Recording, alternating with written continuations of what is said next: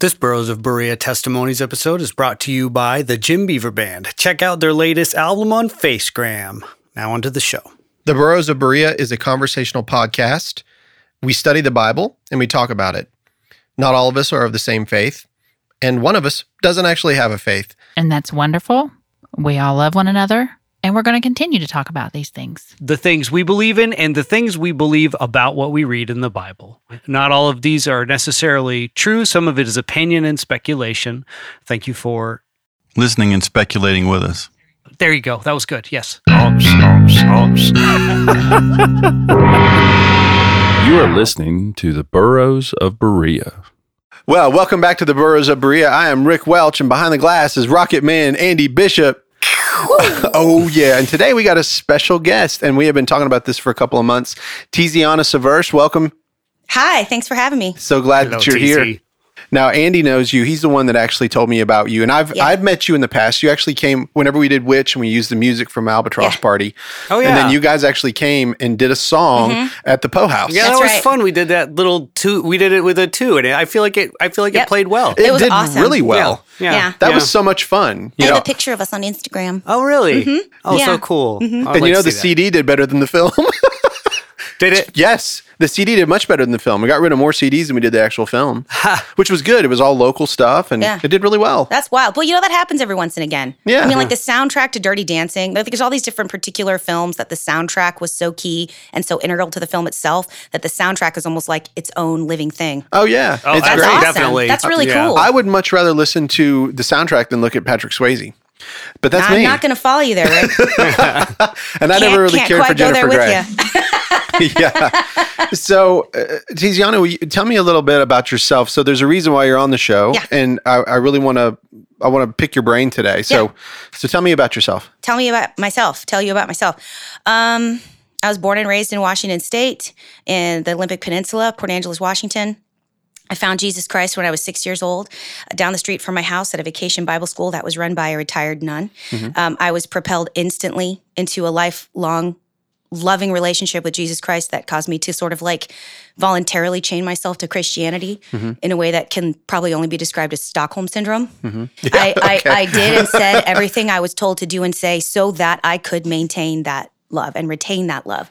Um, my life with Christ became entirely performative. And by the time I was 18, I was going to a private Christian high school. I was leading a um, Bible study for the young kids that lived in my low income apartment complex. I was waking up early for a prayer. I was fasting and I had an ulcer. Wow. So I eventually uh, moved to North Carolina um, with some friends of mine that were more like mentors. They, the female was a married couple. The female had been one of my instructors at my private Christian high school. I moved to Maui when I was 16 from the Olympic Peninsula, went to a private school. And uh, her and her husband moved to Hendersonville to like start a grassroots style, you know, home church that was like less rooted in performance and more rooted in authenticity and that you know for me sounded really freeing and beautiful. So i came here to be with them and it just turned into like a weird cult. They were very controlling. Um, he was um, sexually inappropriate but in a way that was difficult to pin down and define which is common of predators you make it out to and be common of cults. and common of Christianity. It's all her fault. Sure. That's what you get for wearing that. That's what you get for acting that way. Mm-hmm. You know, if you look at the Old Testament, there's a lot of Levitical laws that punish women for being raped. And so it's created a culture wherein men are not responsible for what they can't help. And so, um, as is typical, I blamed myself and kept trying to like be repentant enough and fast and pray enough and be good enough until eventually he actually sexually assaulted me. And, And that's when I go. chucked Christianity, shaved my head, and met Andy. Ah, Yep. Yeah. yeah. I can't remember. How did we meet? Not to completely derail what's coming next, but Because I started dating Brent. yeah. Okay. So you did meet Brent first. I didn't know if we like met at the same time or. No, Okay. so I met Andy's roommate. I was 23 and bald and freshly uh, chucked my Christianity. And this is very interesting because I currently am a student of uh, divinity. I'm a master's divinity student at Iliff School of Theology in Colorado. I'm not exactly sure what I want to do with that degree, whether or not I want to work in social justice, whether or not I want to work in chaplaincy, which would be like in the army or the ho- or hospital or hospice, or whether or not I want to go into pastoralship. Uh, being a pastor sounds uh, crappy. It sounds like a really thankless job, and you have to work every Sunday, and that sounds like a nightmare. But like most people that are called to do something, you do it because you're called, not necessarily because you want to, and eventually your heart changes. Yeah. So we'll see what happens. I'm not exactly certain what the goal is, but I know that's what I'm supposed to be doing. And I recently am taking a class on the pastoral counseling care and care of PTSD. And I had to pick a really difficult experience and I had to journal about it. And we had to talk about how our spiritual practices helped us get through that. And there's a lot of technical stuff too that went into it. And I don't know if you're going back to when you met Andy, but I'm incredibly interested about that period in between all the things you're studying now Mm-hmm. and when you met Andy. Yeah, well, that was there? what my journal assignment was about. Ah, okay. So I decided to journal about that experience since that's what really sort of it was the the watershed moment in my Christianity. I had never dared flip the bird at God and say, "You're actually a jerk. I actually don't like you anymore." And I did. Oh, so you did it. And I expected to be, you know, I expected to catch fire right on the spot. Well, yeah, And- something we're going to talk about and later. I didn't. but at the same time, right, because my Christianity had cultivated a fear of the other. Mm-hmm. If you weren't a Christian, you were a threat because you were going to drag me to hell, which is a great tie in for our topic today. That's right. Yes. But at that point, Christianity had become unsafe. Mm-hmm. And I had no one. I had no community. I crawled into a bottle of vodka and locked the door of my apartment. I was afraid to leave the house because Sure. both the people that I had been told were my safe space and the people that I had been told were the scary place, neither of them were accessible to me. Right. So that's when I met Brent. And that's when I met Andy. And I met people who are genuinely caring and who are genuinely kind. Isn't he a sweetheart? Yeah. I love him to death. Yeah. Good guy. And it felt a lot like that. Uh, it felt a lot like that Good Samaritan moment. Mm-hmm. Because when you look at that story, right? Yes. What's significant about Jesus saying the Samaritans the, was the good the good Samaritan was the the proper neighbor is the the racial tension that The relationship between between Samaritans and Jews at the time. Mm-hmm. So here I was, this bloody, bruised, beaten Christian lying in a ditch, and Christians were walking right past me. Mm-hmm. And it was the Good Samaritans. It was Andy and Brent right. that put me on their donkey Yeah. and took me to the inn and paid for my healing. Wow, I love it. Yeah. Yeah. So that's one thing that's really important. And I've never really said that to you. I don't think. I, I not no, not in so many words. No. Yeah. I'm I'm the Klimt, literally. Yeah. Beklempt. Yeah. Yeah. it's sweet. and it's always been like that. It's always been like that with Andy. Yeah. Yeah. Yeah. We also like to argue, so Yeah. Yeah, we do. That comes because you have love for one another, by but the way. that's exactly right. And like and like I remember like there there I was so destroyed at that point, right? From like and actually that it was like you know, sexual assault on top of losing Christianity. I remember like I would wake up in the middle of the night like having night sweats and panic attacks and stuff. Mm-hmm. And Brent would just like take me to the Waffle House and like talk me off the ledge. I remember one time Oh, Brent yeah, I, he's great for that. Brent, Yeah. I, I, I, I don't know that I will ever really be able to fully get through to him, like how important he is and has been, because you know, divorce is is a is a it's hard. sh- scrappy. Absolutely. It's scrappy, and what you often get left with is the bad taste in your mouth of the end. And that's understandable, but um, but yeah, and and Andy too. You know, I mean, I had the thing about Christianity that's such a mess when it comes to sexuality and purity culture, which I'm vehemently opposed to, and I don't think has any root in biblical truth, honestly. Um, and we can talk about that too. Well, the problem with purity culture is when you create a taboo, you naturally create an underground. yes. It happens every time. It's what prohibition was all about. That's right. And so when you take a culture and you say this thing you cannot do, right? You can't do it. All you do is make it the thing that they think about all of the time. Mm-hmm.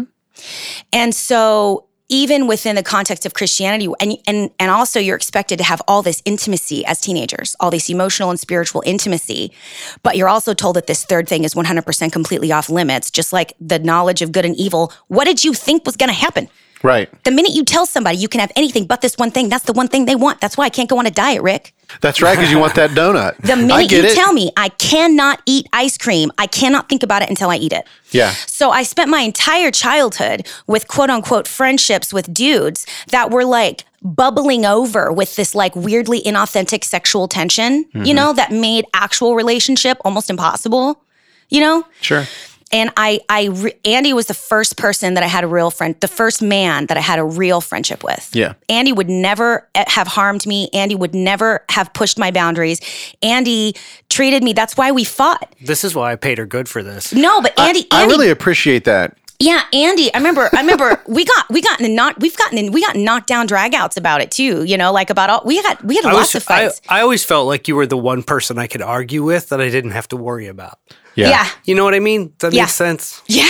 Yeah. Yeah. Because I feel the same way. So then we were in this band for a long time and we wrote all this music together and we toured and, you know, with me, like, you know, changing my clothes in the back of the truck. And, you know, we just, and so like that's one of the things I think that's, you know, I, I'm really grateful that you have Andy on this show mm-hmm. because this us or them sort of dichotomy that the hell conversation Yeah. has created That's right. is number one, not allowing men like Andy to know how awesome they are hmm and how great they are, right? Yeah, and that their voice matters. And that their and the things that they feel are honest and real and true, and Yeah. their experiences in life matter. And Mhm. yes, they they should be a part of the conversation. Absolutely. And then it creates an insular Christianity whose relationships with non Christians are inauthentic because your only goal is to save them. So, anyway, Right. all you did was ask me to tell you about myself. yeah. But that's what Y'all I got a lot more. Well, there's a good. There's a lot. There's a. I mean, like most people, there's a lot of story there. Yeah. But some people are good at telling it. It is, yeah. So, if you don't mind me asking, Mm-hmm. yeah, well, first of all, this sounds like a testimony, which was awesome. So, I do have a testimony series going on, and so Oh. maybe we can continue talking for a few more minutes, and that could be an episode all to itself, and then we could go into a study later. So, Be like a mini. yeah, like a mini Okay. testimony, just uh, if that's okay with you. Um, I'm curious. So, what is your relationship to Christianity today? Because where we were, where we are now, Yeah. is that we know you're studying. We also know that you kicked Christianity to the curb. Sure. You thumbed your nose at God. You had your feelings, and then you met these great people. And so, so where are you at now? Well, I just burped into the mic. That's great. I'm Leave pregnant. Yeah. I can't help it. Of like all Oh this yeah, like morning yeah. She just announced she was pregnant in here this morning. So congratulations. Yeah, thanks. That's thanks. so awesome. You're getting like pregnant burps. Anyway, um, I, uh, usually, I'm the one burping because I've ate like onion rings or something before I get here. It's it's tradi- tradition for him. I'm glad to take the pressure off. Appreciate that. Yeah, you're welcome. I, I'm here that for was a you, pun. Rick. Actually, the pressure is off. Yeah. Bum, bum, bum, bum. yeah. Um, so my relationship with Christianity now, I am a, you know, I'm a card carrying member of New Mount Olive Missionary Baptist Church. I started sort of gently putting my toes in the water of church.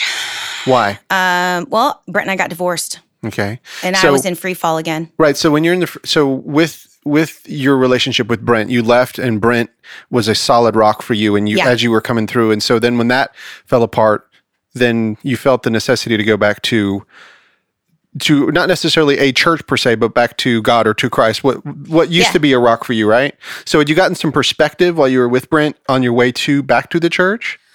Yeah, I had so I I left Christianity and I started looking for God. Uh, and I, auth- authentically, I started looking for goddess because Right. uh, the male deity no longer felt safe.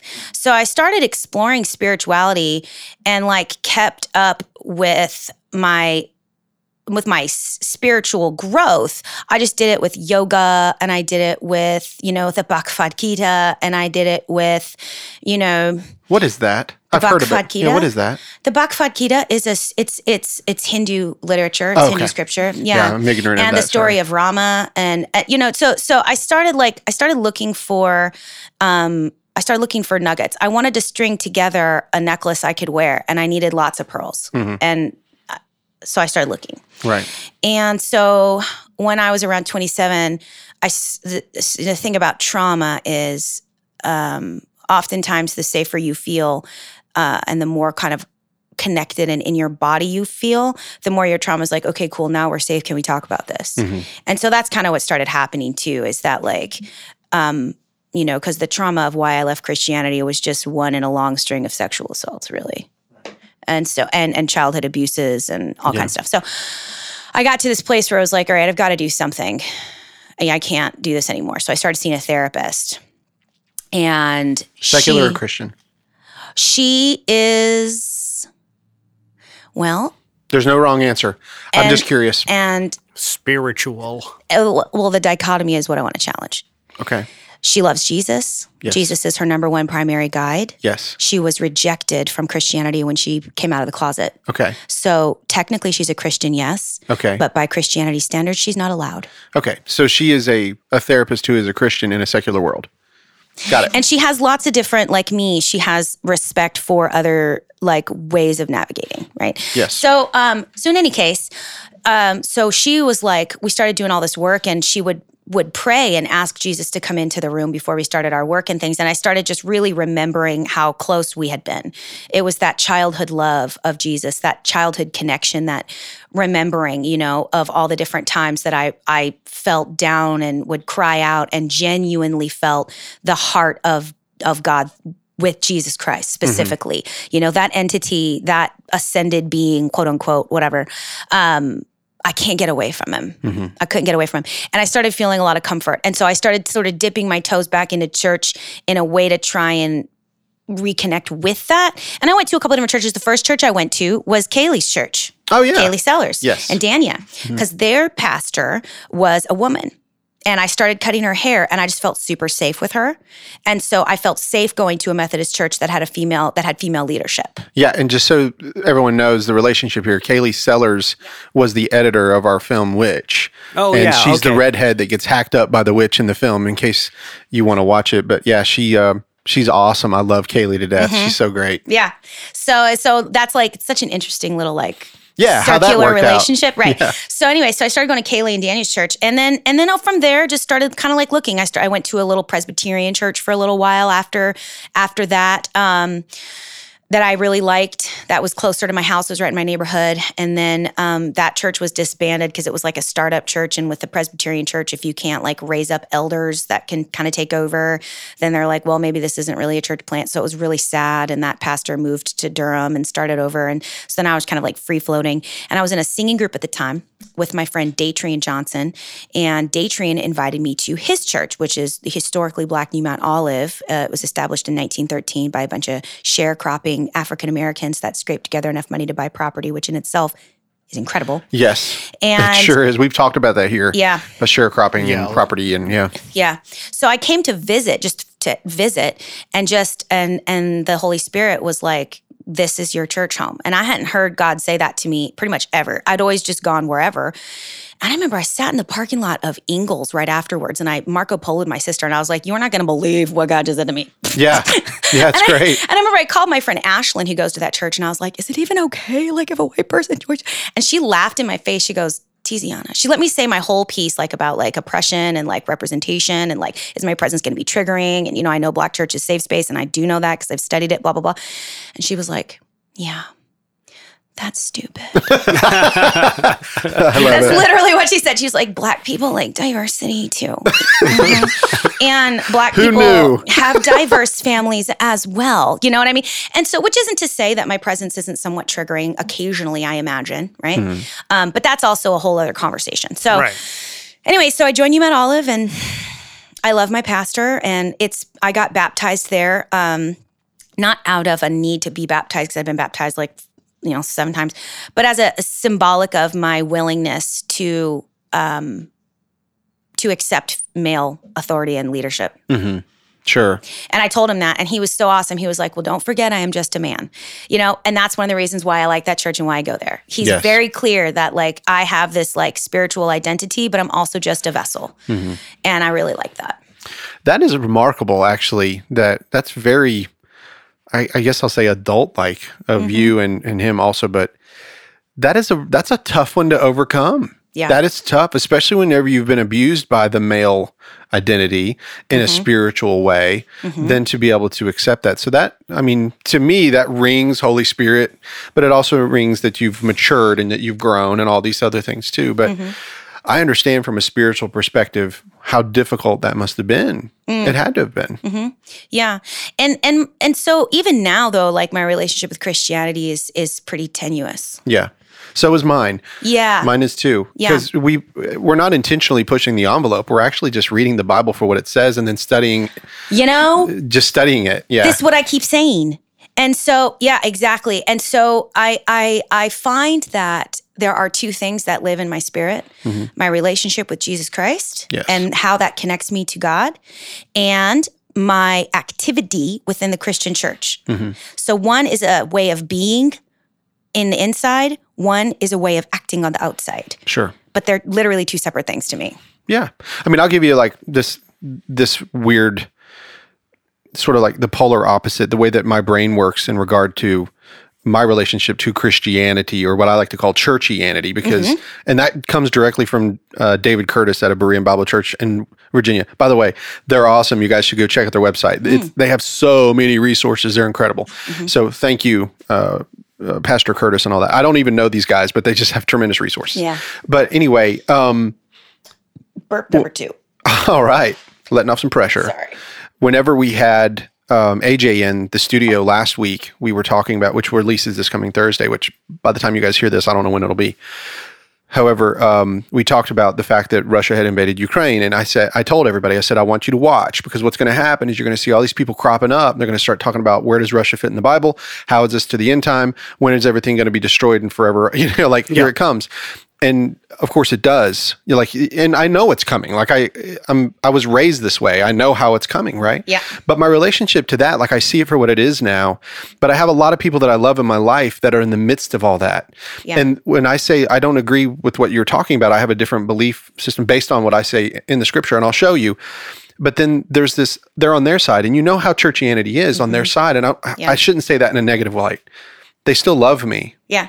But they just they can't reach me because I'm not following that pre-programmed setup Right. that they've got, which is what churches do by tradition. Yeah. They, you know, you have these traditions set up, and that you hear this language enough, it becomes a part of who you are. But this is also what's so fascinating because when it comes to what what we had talked about talking about today, right? Yeah, we'll get to it, Right. maybe. Wh- We'll see. Right. But part of that is fear. Yes. Because if you like, I want to ask this because I've been thinking about this, Andy. You're not a Christian. Yes. Not a Christian. No. no.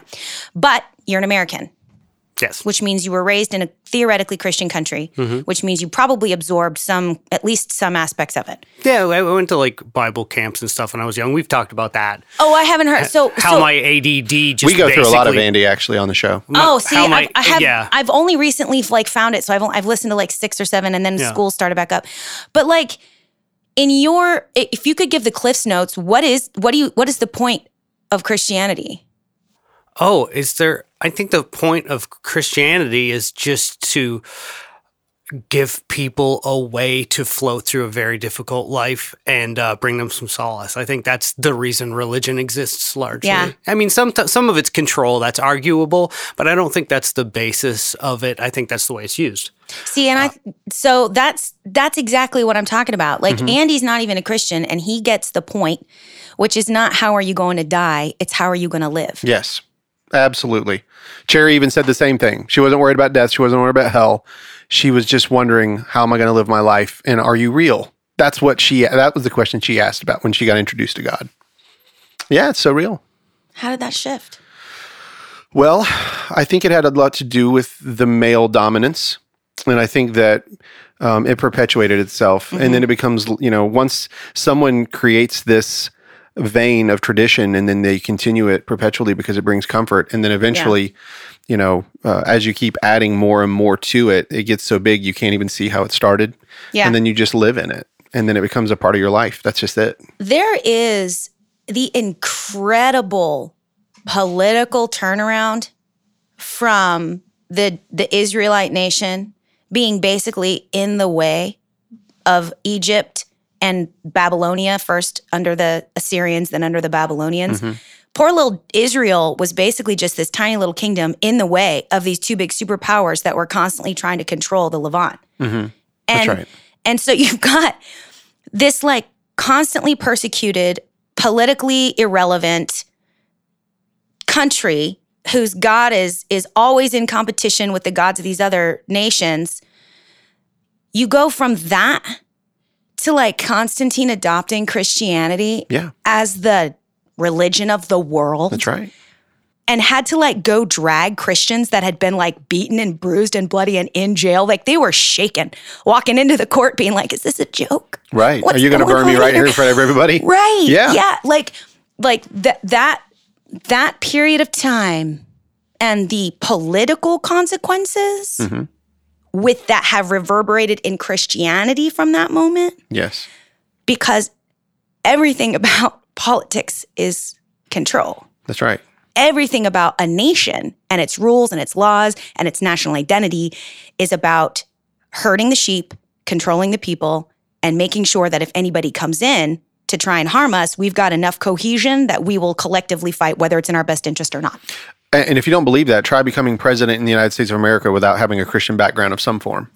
You're never going to make it. That's you it. have to have that Yeah, background. it, it seems like it. I wonder. You figure at some point that will change, but I mean that's absolutely true right now. Yeah. and, and has been for the course. Yeah. Sure. And that's why it's such a big deal when you have like, you know, senators and House of Representatives that, you know, representatives that Yes. are, you know, it, Muslim or atheist. You know, that's why it's like such a big deal. It's so highlighted. And yeah. Yeah. Yeah. I remember, I think it was Tiger Woods said that he got tired of being called the first black man to do golf. You know, like he, he you know, after, after so much time, the people that are being identified, I get tired of being identified as the first of everything. Mm-hmm.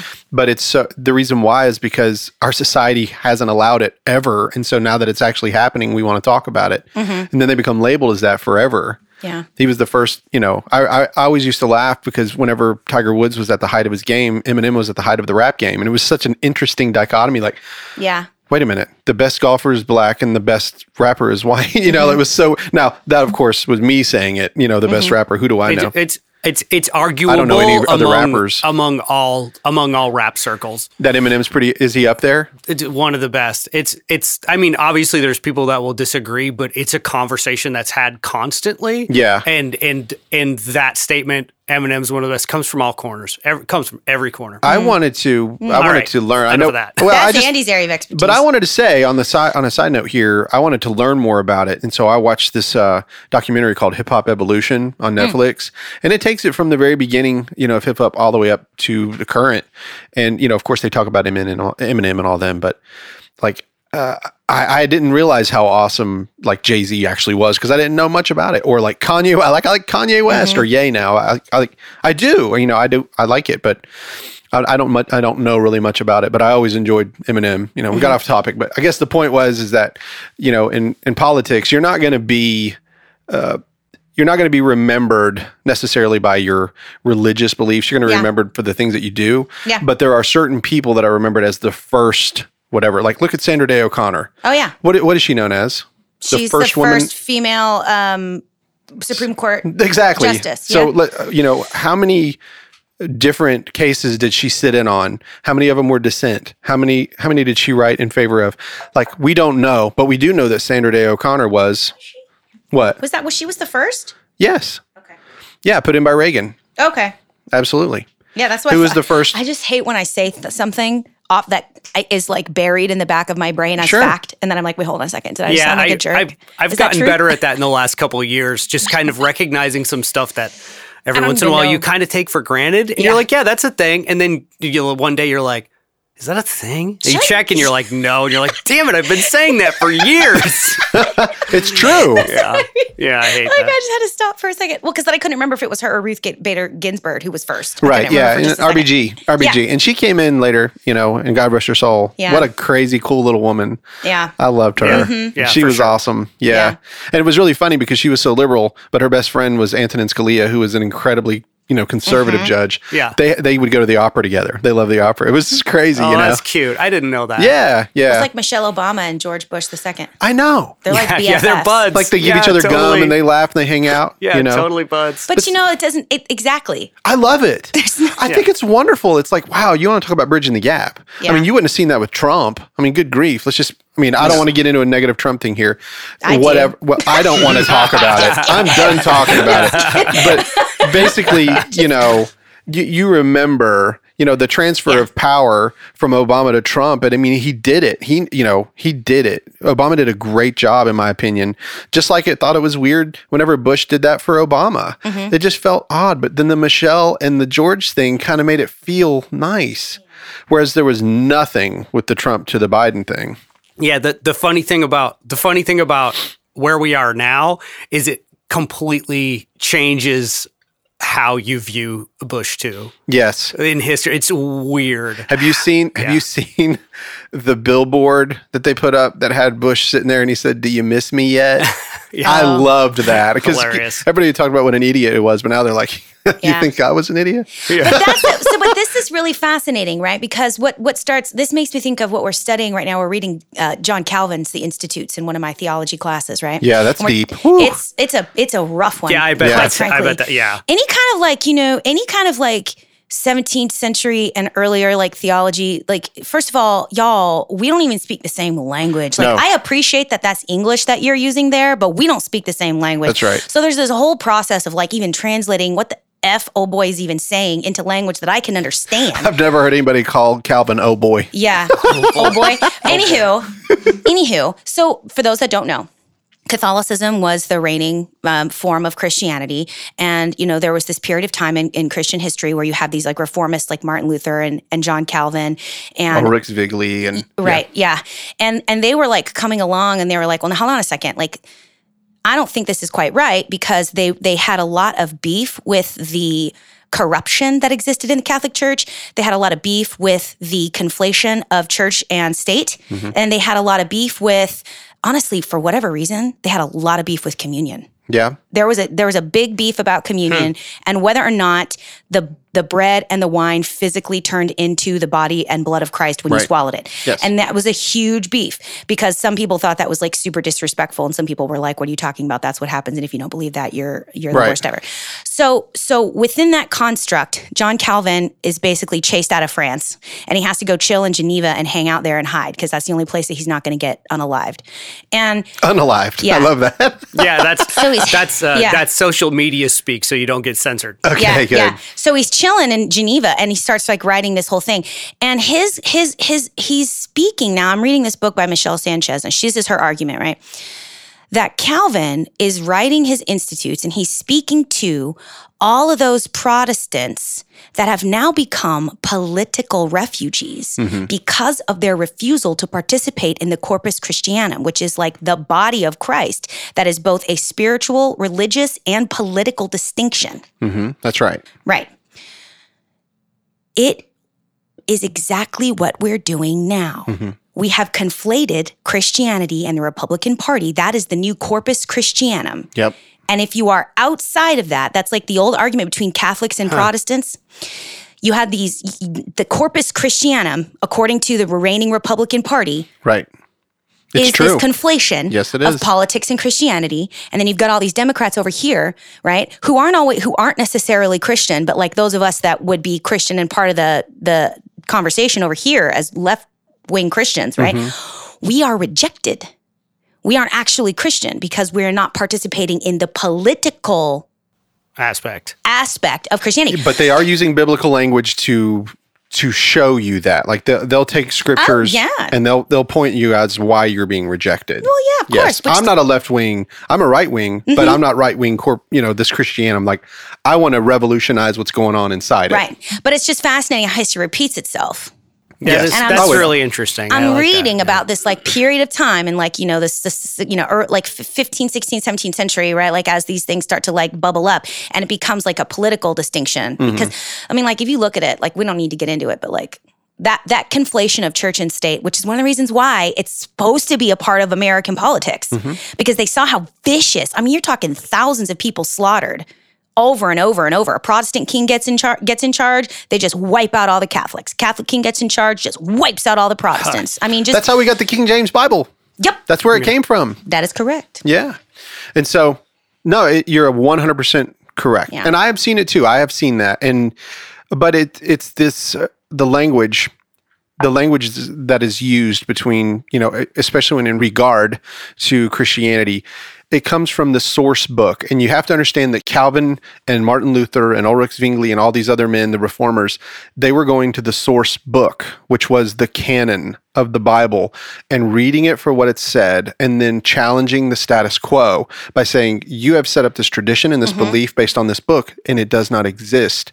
This is coming from the worship of Diana long ago, back mm-hmm. whenever we incorporated these worships together, whenever mm-hmm. Constantine put it together. And it like I said, perpetuates itself and grows and grows and grows. And next thing you know, you're paying a sin tax, the indulgence tax to keep, you know, trying to get people To out of purgatory. Yeah. Yeah.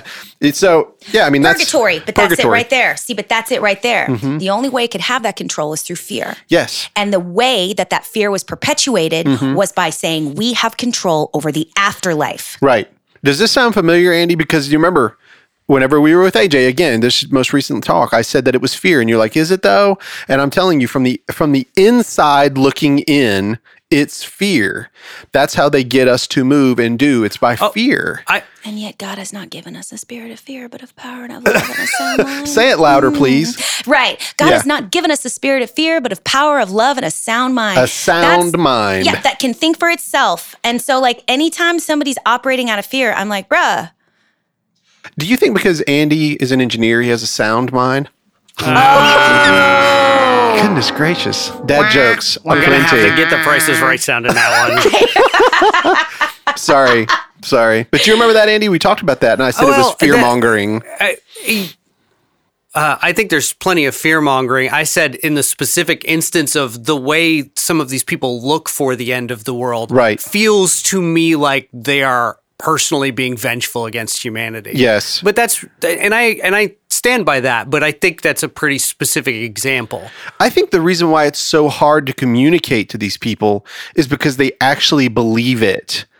I think they believe that when Russia invades Ukraine, it's the beginning of the end, and that they Because they feel this. in- want it. Why do they want it? I don't know. That's what I'm saying. They want it because They they, think are that- bitter against humanity. They think, like you said, hmm. they want to get out of the human experiment. That's right. They want to end the human experiment because they think the next thing is better. But trust, they also Sorry. think this one sucks. because Yeah. they think the next one is better. Right. That's it. Even though Jesus said, What?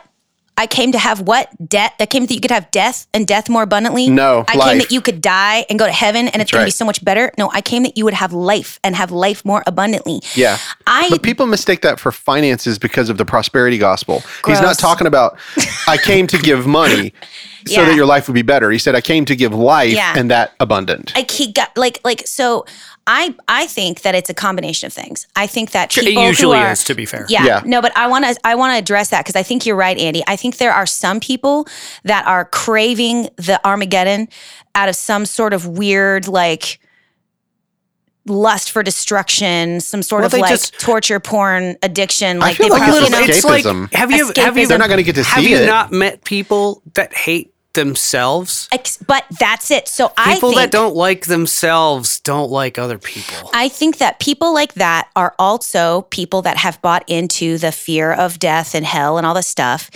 And I think that living in that level of fear has exhausted their adrenal glands, has physically exhausted their system. Yeah. Yeah. And I they have no idea how to live. I was driving over here today and I was praying because I have some friends that are going through a tough time and I start to feel real responsible.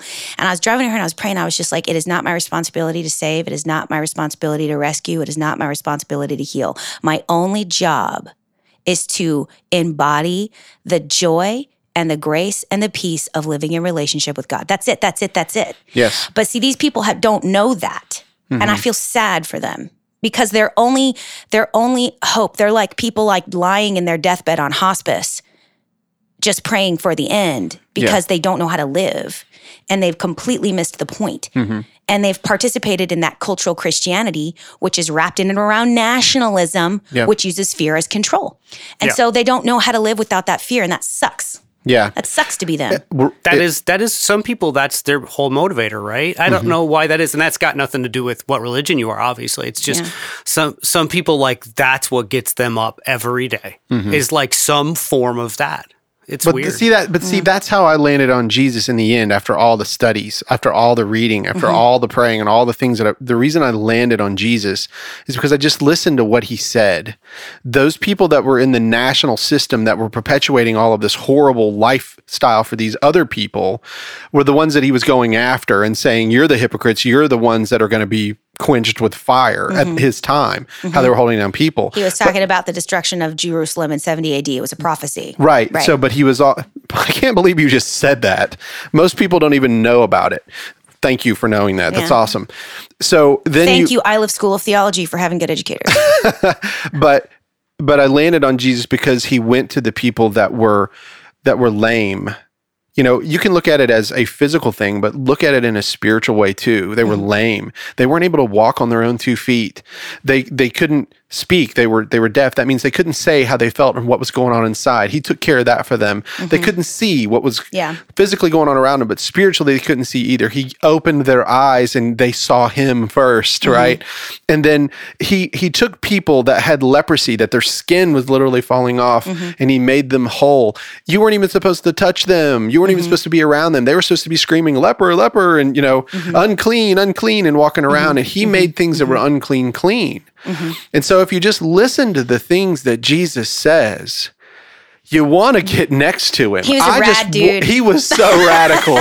I just want to be next to him and say, I don't understand. Like Mary Magdalene, everybody knows, or Magdalene, how it's you know actually said. Nobody, nobody really understands that he took this woman, this woman that had these seven demons in her, and we you can you can look at it as a spiritual thing, or you Mm. can look at it as something that was keeping her from being normal. Mm-hmm.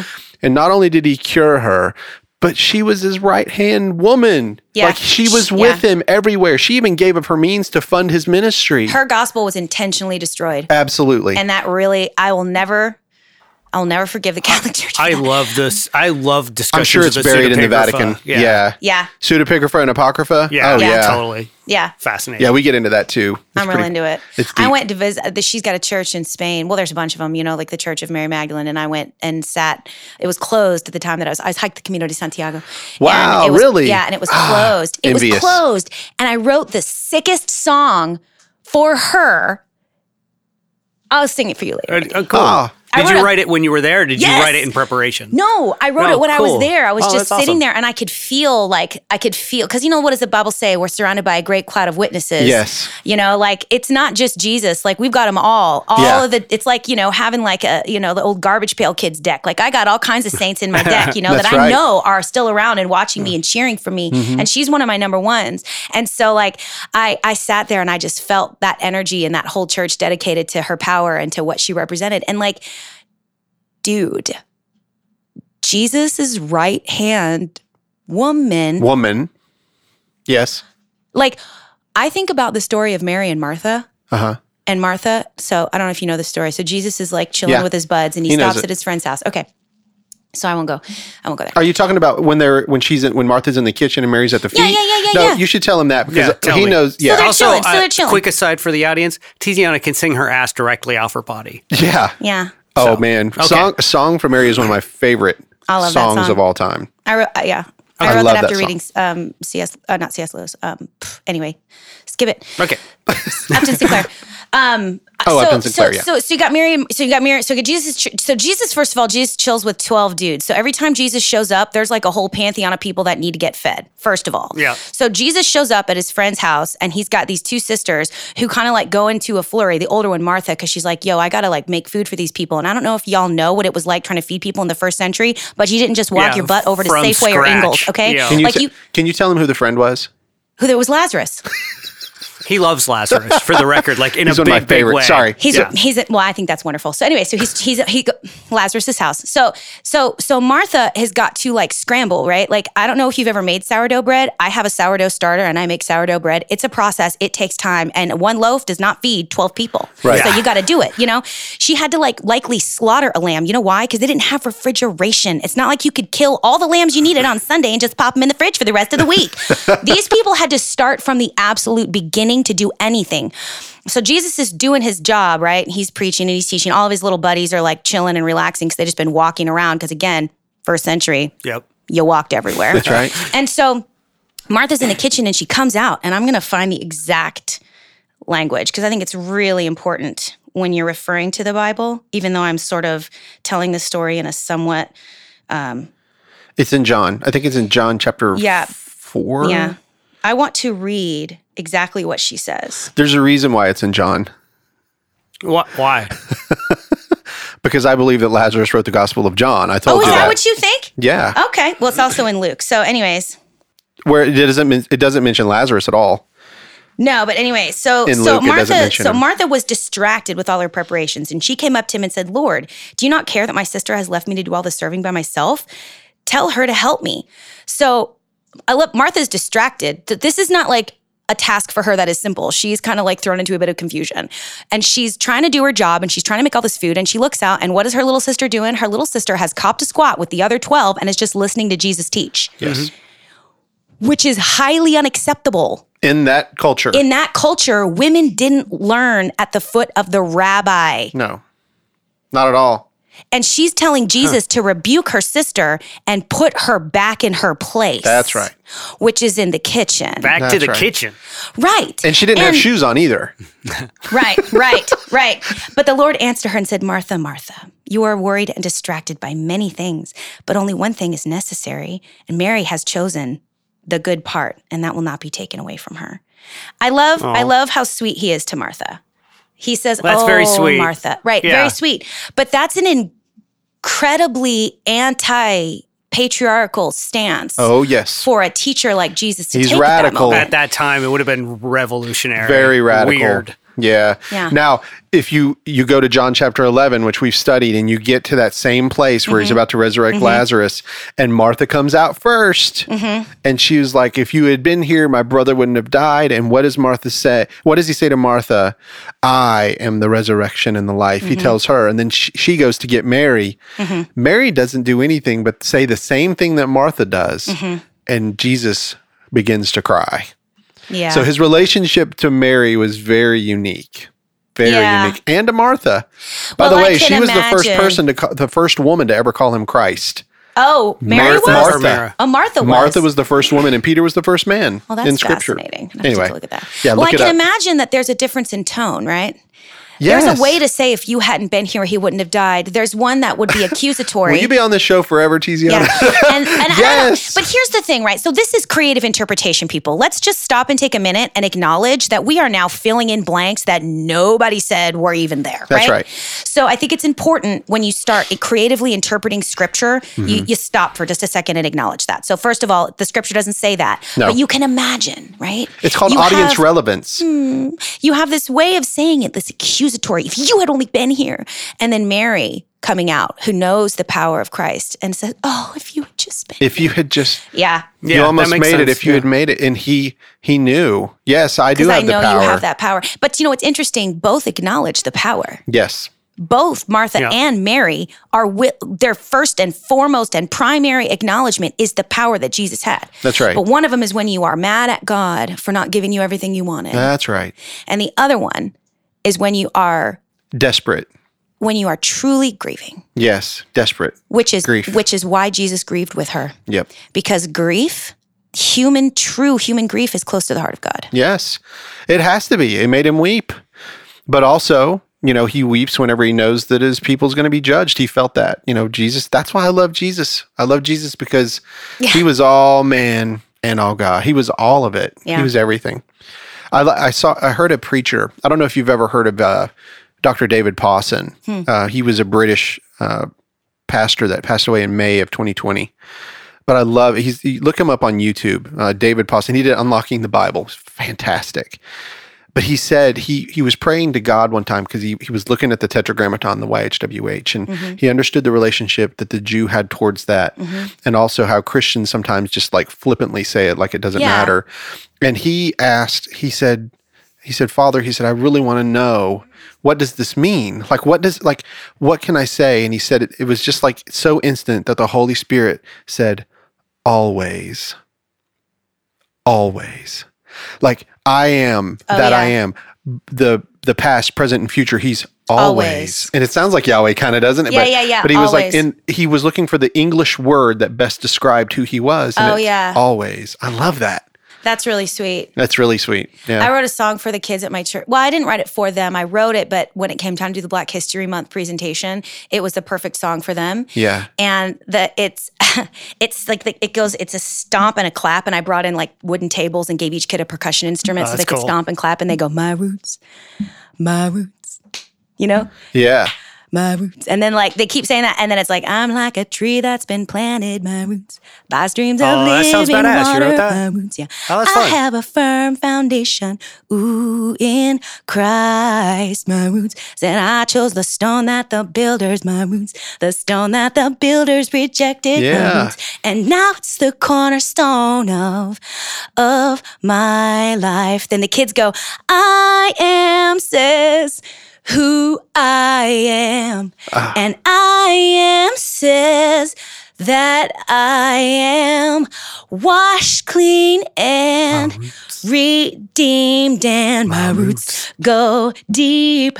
My, roots go down. My roots tell me, mm, though I was lost, now I'm found. My roots, no faith.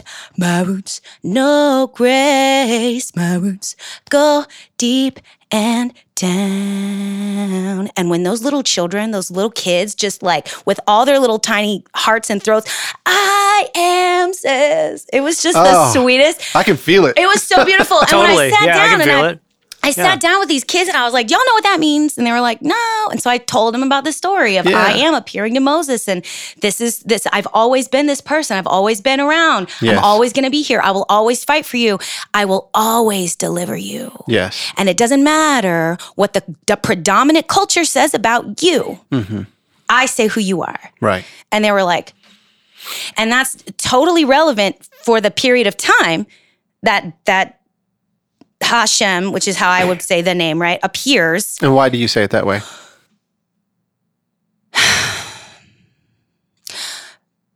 Because certain aspects of Christianity are borrowed from Judaism, and Judaism is still a relevant and powerful spiritual and ethnic identity on its own. Yes. and there's a little bit of cultural appropriation. Mm-hmm. And if the if the Jewish nation translated the tetragraph in such a way that the name could not be pronounced because that was respectful for them, I agree with that and I want to honor that. And so what I say is when that name is translated as they'll say the name in Judaism when they see that YHWH. And so the Hebrew word is. And the Hebrew word for the name is Hashem. Got it. So you're saying the So name. So I will say the name in Hebrew, Hashem. So anyway, like, you know, I can't remember what I was talking about. I'm so sorry. No, I got distracted. But anyway, these kids, like, it's, it was relevant at the time because you had these Israelite people that were in slavery. They were enslaved by the Egyptians, and their identity was determined by their relationship to the to the their enslavers. Mm-hmm. And then all along comes Hashem and says, No, I'm your God. I know who you are. You are my people, and I'm going to save you. Mm-hmm. And so, you know, when I explain that to the kids, which you're talking about black kids, whose identity for a period of time and still currently is in juxtaposition against this white ruling class that would need them to be positioned as less than to prop itself up. I'm like, no, kids, you don't have to buy that. That's Right. not true because that's not who God says you are. And like all the all the adults, when I'm telling the kids why I wrote this and when I want them to say, all the adults are like, "That's right, yes," you know, like it was really sweet. I love it. It was really sweet, but yeah. Anyway, That, that would be that would be fun to record let's record with it. the kids. I mean, it would be fun to record with you too, but it would be. It I would tell be you really what. neat if, if I there would was, love if to there load was the like kids a up. like you know what I mean. If they could, if you felt like they could carry it. This is a discussion for another time. No, but listen, I will tell you this right now. It moved me so much. If you will put that together, Mm-hmm. then it'll come out of the Burros of Berea Fund and we will fund that and make it happen. As long as you let me play it on the show. Yeah, that's oh. awesome. Good? Yeah, I'm going to talk to the kids. They, Yeah, they would. That would be such a phenomenal experience for them too. I mean, I could, I they could come here or I could come to them. It depends on how many kids it is and oh, stuff oh, there like was that. like 12 maybe. yeah. So Oh, I- it's that would be easier to bring sweet. people here, but I don't mind going there. Well, we've got a bus. It's also fun. It's also it might be fun to do something at a church just for Yeah. the physical space of it. Sure. Again, uh, this is a talk. This is a academic talk about Well, and functioning Andy- and scheduling. But I had four adults that sang the actual um, verses because yeah, I I, was I was wondering about that because it would be good to have the kids, but but Yeah. maybe you could sing the You know what I mean? Yeah. Sing the verse and have and have them, you Yeah. know, do the my roots and maybe accompany certain parts. You could work that out. That's your problem. Yeah, at the time because we're Where'd that song presenting come it, from? I wrote it. So Oh, because it's so great. I didn't. Yeah, it's a I really missed good that song. part. You wrote it. yeah, so it, it came out of nowhere. But anyway, like it was inspired. I don't think that Well, thank you, but I it wasn't I, out of nowhere. I'm weird. Like I don't. I'm sort of like Tom's Tom Waitish in that way, where he's just like the song is already written. I'm just the person that it happens to choose. It feels like You're that. the conduit. When, it's I it's feel that funny way. when a song is good and easy. That's how it feels. it does. Yes. That's how it feels. It feels like you're just there and The the, song already is existent. So that's how I feel about it. But um who so in my church I had four adults sing the four verses and the bridge, right? Mm-hmm. And one of them is uh Taurus. that makes sense. Yeah. Wow. Actually, yeah. I guess can she sing? I've never Yeah. really heard her sing. Yeah. Yeah, because she just she raps when she's here. But I mean, I could also just do it. The reason I didn't think it was an, I thought it was No, inappropriate no, no. at a I, Black I History get Month it. Yeah, yeah. No, that makes sense. Yeah, totally. I was like, probably not a good idea for me to lead the kids singing that song. Yeah, you know, yeah. like No. No, and more fun to get more people involved at any rate. I mean, Absolutely. just just from any standpoint. yeah, So. yeah. And, Well, by all means, do it. You have my blessing. Just do it when you want. Okay. okay, who's gonna do the? Oh, we'll figure it out. You This is I'll talk about it. academic. Yeah, let's Yep. move on. Yeah, we'll move on. So I want. I want. I'm going to keep prying. Okay. Yeah. Uh, I would let, let's just let today's episode be our introduction and be your testimony. I think that's good, and we'll plan to tackle the other subjects. Tell me more about your education and where you're heading right now. So I know that you're going to a predominantly black church or is a black church right now, and you're also in studies. You're pregnant. You're a mother of one, I believe it is. Yeah. Um. So where you where you heading? God only knows. Yeah. What's I'm your just along for the ride. so what are your studies? I, I know you sort of mentioned it, but what's your ultimate goal in your studies so far? Do you know? Do you have one? Nope. You don't know. My, I went and hiked. Thus is life. I, I hiked the community. Well, you know what? In reality, that's what makes living with Christ so much fun Yes. Because I don't have to worry about where we're going. I know that He's got it. I had no idea I was going to be coming here. I, I- didn't know. I was I making know. weird movies, man. you I don't know. right? I don't know. And so, and and and that's just what's so fun. Like when you let your life unfold in faith, you don't worry about where you're headed. You just put one foot in front of the other, and you just know that it's going to be okay. Right. And I, I remember, um, so I, I finished. I graduated from UNCA in 2019 with a bachelor's in sociology and a minor in women, gender, and sexuality studies. Yes, I'm going to have you on for that for sure. Yeah, yeah, Yeah. yeah, I'm creating a training for Buncombe County Partnership for Children right now around pronouns. oh, that's awesome. Yeah, and I'm going to be delivering that. Uh, Stevie Alverson. Oh, our- Stevie. So yeah, Yeah. D- when when Andy and I were in a band, we had a drummer, and it's his drummer's baby mama that works for Buncombe County Partnership Oh, for cool. Children. Yeah, Ha, neat. I know. So Stevie has hired me to do that, and um, so I'm creating a training around that for uh, for early childhood educators because I can't handle if I see one more Facebook post about a ten year old that that is unalived themselves. I'm gonna die. Like Yeah. I can't handle this anymore. Like Yeah. these kids are getting tormented, and it is absolutely, it is it is unacceptable. Yeah. And so we have to start changing the culture, and it starts at an early childhood level. Mm-hmm. It really does. I don't care if you don't like the pronouns, but you don't need to torture a child who has pronouns that are different so much so that they kill themselves. Who's who's having a struggle to begin with? Yes. Who's having a struggle to begin with? Like, Yeah, and then know, you can and then you can come in and add to a child's torment. Good job. And that's what my pastor said from the pulpit. I've heard him say things like that. He's just like, you, you know, somebody who don't know who they are, you gonna come along and give them a harder time. You know, if someone in your family has a pronoun, you just respect and appreciate that pronoun. Let them figure it out. It's none of your business. Yeah. He always says, y'all be trying to clean a fish you hadn't even caught yet. Yeah. That's right. You know, you just made me think of. I was thinking of the the tax collector and the Pharisee. Mm. You know Mm-hmm. about the tax collector. Obviously knew who he was and what he was like, and he just couldn't even lift his head. Mm. And Jesus said that that day he went home justified. You know, because Mm. he he was hurting and he just wanted forgiveness and love from the Father. That's what he wanted. That's what everybody That's what wants. everybody wants. Just they want the love it. from us. Yeah. I mean, I. I hate, you know, I have people, I own a company and I have people that work uh, with me that, you know, have discussed these things about Yeah. their names or pronouns and things like that. And I totally respect it because I don't know. I, I want them to know that, first and foremost, that I actually care and love them. I want them to know that. Mm-hmm. Yeah. And that this is a place, yeah, you're coming to work because you got to make money. We all have to. But it's a place that you can come and you are who you are. And Mm-hmm. Yeah. we love you, period. We're not going to change that. Done. Yes. Yeah. So anyway, so I graduated and I was like, what am I going to do? And I I really wanted to hike the Camino de Santiago, which I don't know if you're familiar. It's a very old pilgrimage that Christians have been making since like I want to say the sixth century, maybe. It starts in the um, the Great Pyrenees Mountains in France, and it, you hike all the way down to Santiago de Compostela on the far uh, western coast of Spain. And the legend goes it's the path that John walked when he preached the gospel all the way through to um, Galicia, which is where the, it, the basically the pilgrimage kind of ends, right? Okay. That region.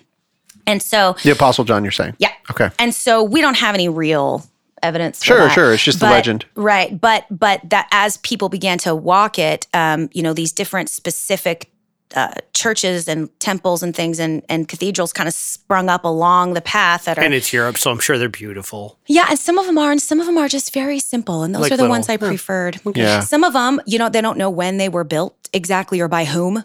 You know, you just That's Wow. cool. that's That's really cool and and it's become a holy pilgrimage for like lots of people so like because jerusalem has significance for a number of world religions islam christianity and um and uh, uh islam Yeah. and so like this kind of like this concept of this pilgrimage has kind of like become holy for a lot of different people and a lot of different religions anyway Sure. um although i don't know anyway Yeah. But So- you've made this. So you you've went done on so this. i went and did this hike wow.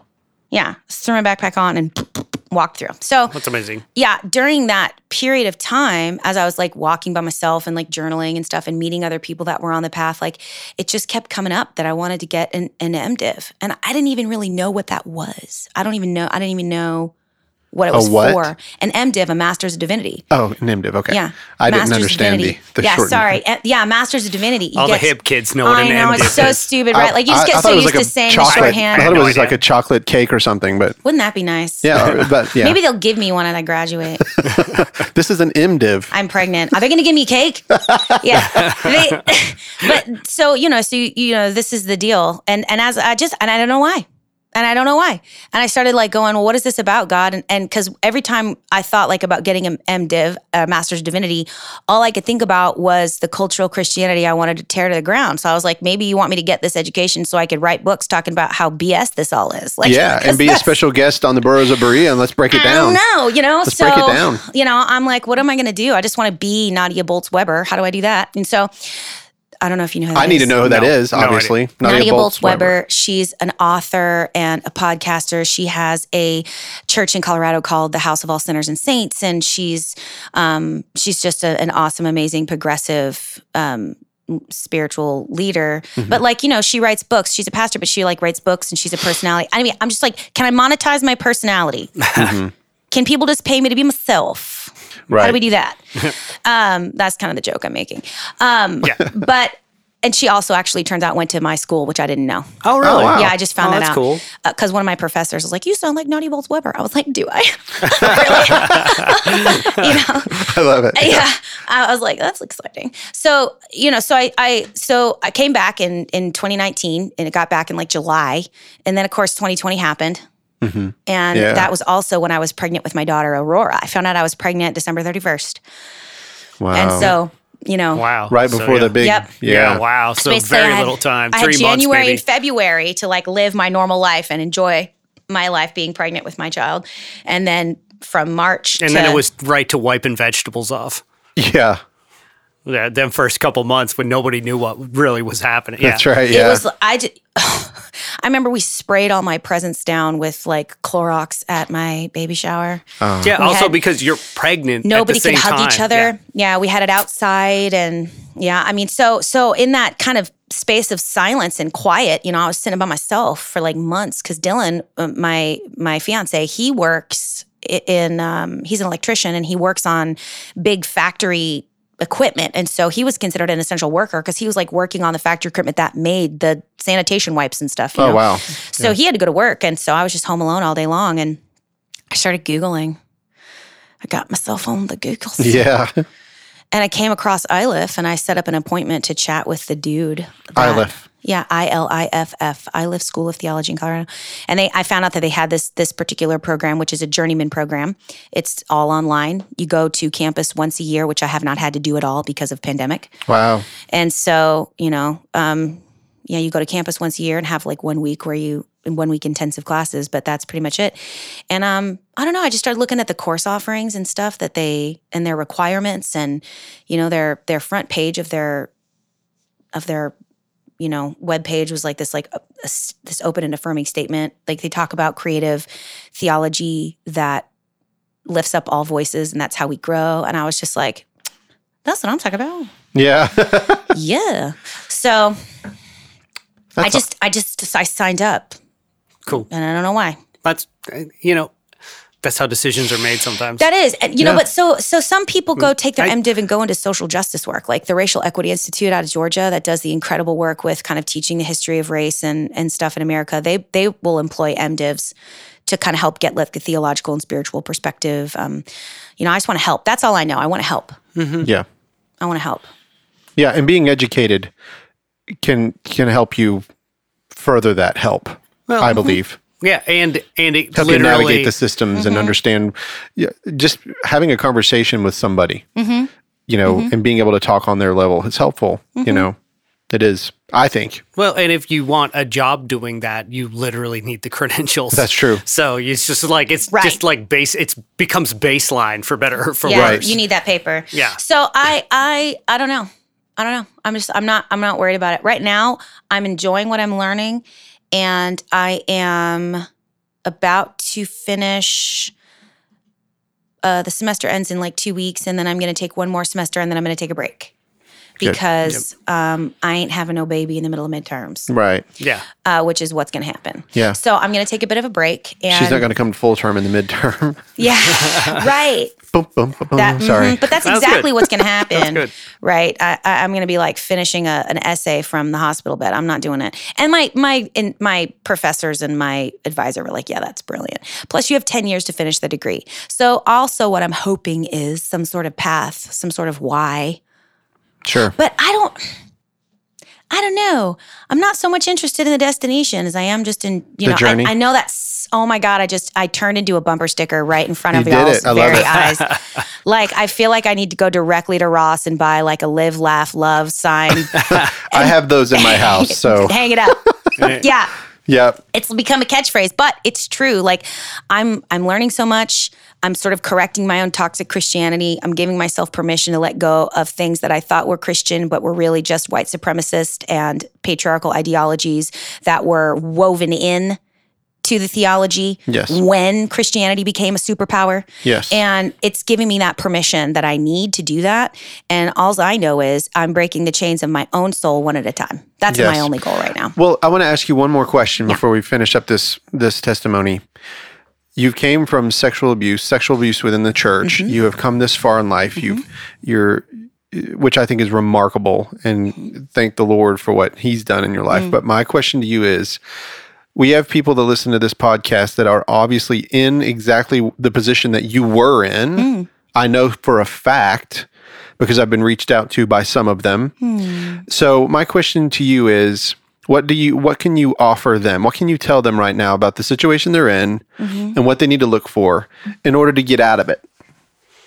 It's a toughie. Didn't yeah, expect that one, not did you? an easy question. It's not, but you know what? I want my listeners to hear something like what, you know, and maybe it's just the approach or like you said, you found somebody like Brent or just, you know, don't be so judgmental about the people that are around you, you know, and what what what could be what could be helpful?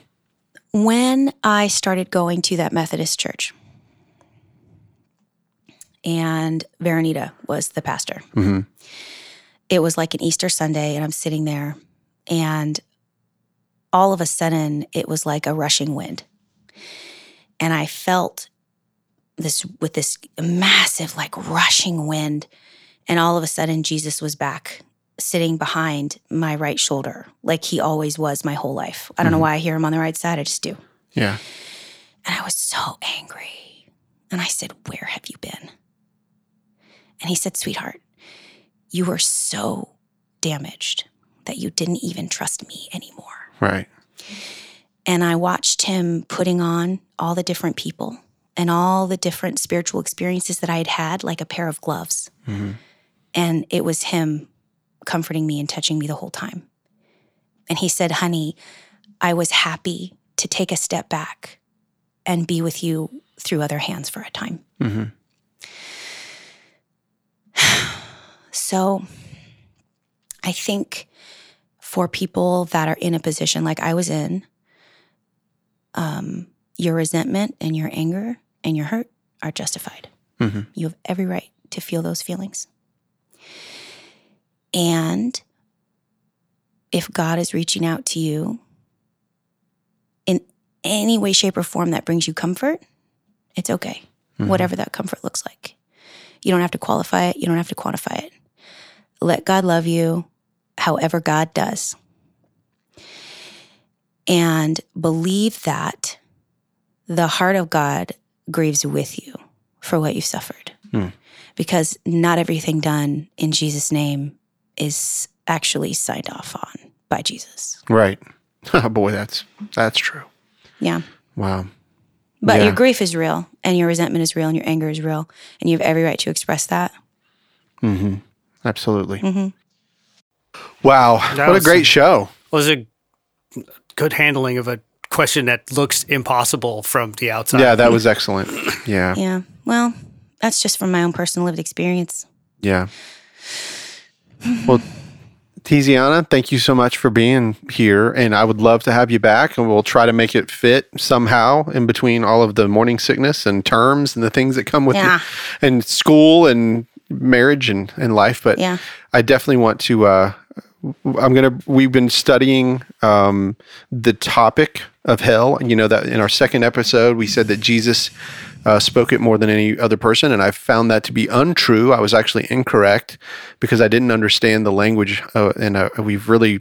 I've got into a lot of research, so we're, um, we're going to bring it eventually, and I would like to do that. I would like to get into it because um w- i mean it was a long episode it's very interesting but it's uh it's a lot deeper than you think and i, I wasn't i wasn't even aware of it you know it's awesome so i'd like for you to come back and then we also want to have you back for gender studies and to Oh, talk yeah. about that would be great I'm down. I'm into all of it. yeah very good well andy good to see you Yeah, you too. yeah tiziana thanks so much and that uh, was that was awesome. Yeah. Oh, I had no doubt it would be. So there. yeah Well, you yeah i know it just yeah it's so awesome all right well thanks again for listening to the burros of berea we'll talk to you next time I have so many things that I'm curious about too, like because we're studying the prophetic literature in my in my intro to the Hebrew Bible. Yep. And so first of all, I want to I want to say one thing, and this comes from my professor, Dr. Uh, does this need to be on the show No, this is just between you, Oh, okay. you and I. We can talk about it if you want to. Yeah. But um, the the name Y H W H. i'm what You want me to top off your water at least? Oh no, I'm okay. i'm good Y H W H. I refuse to pronounce that name because I think it's very disrespectful that Christians have translated it. I think it's like arrogant. yahweh or jehovah I think it's so inappropriate. Mm-hmm. In the Old Testament, in the Hebrew Bible, they refer to that word as Hashem, which literally is translated as the name. Mm-hmm. Yeah. So oftentimes when I'm when I'm trying to talk specifically about the the God uh, Jehovah of the Old Testament, Mm-hmm. I prefer to use the word Hashem because it's more respectful for me. You'll have to explain that at the top of the podcast so people know what you're saying. Okay. If you All decide right. to use Hashem, because I say I will. I don't say necessarily Yahweh or Jehovah. Yeah. What I say is we know that the Tetragrammaton was YHWH, Uh-huh. and so they they did pronounce it the name. However, it doesn't say that they that he he never said you can't call me that. He never God never said that. The Lord God said you he said don't take it in vain. They went over and above to not do things in vain, but they also went over and above in a lot of other ways that Jesus described to them. And we have to remember that his people were destroyed, that Jesus came and baptized by fire. They were destroyed because of what they did to him. And he told them that they would be. Oh, I can Okay, let's run this back Yeah, and get baby. an intro on it. Uh, Okay. uh, Th- you're that's what this is about. Like Yeah. this is good and you have We're the gonna right to disagree. I have, I have, I have, I have, I have thoughts about that. good. Well, let's put it on the show. Are we rolling yet? Yeah, you've been rolling. Oh, okay. He'll put it at the end of the show. And like he, he he's really good about doing stuff like that. Yeah, Okay. yeah, usually just throw that stuff on the end, and if people want to continue to listen to Yeah. something out of context, they can. Yeah, it's really yeah, good. but yeah, yeah, Okay. yeah, yeah. You're rolling.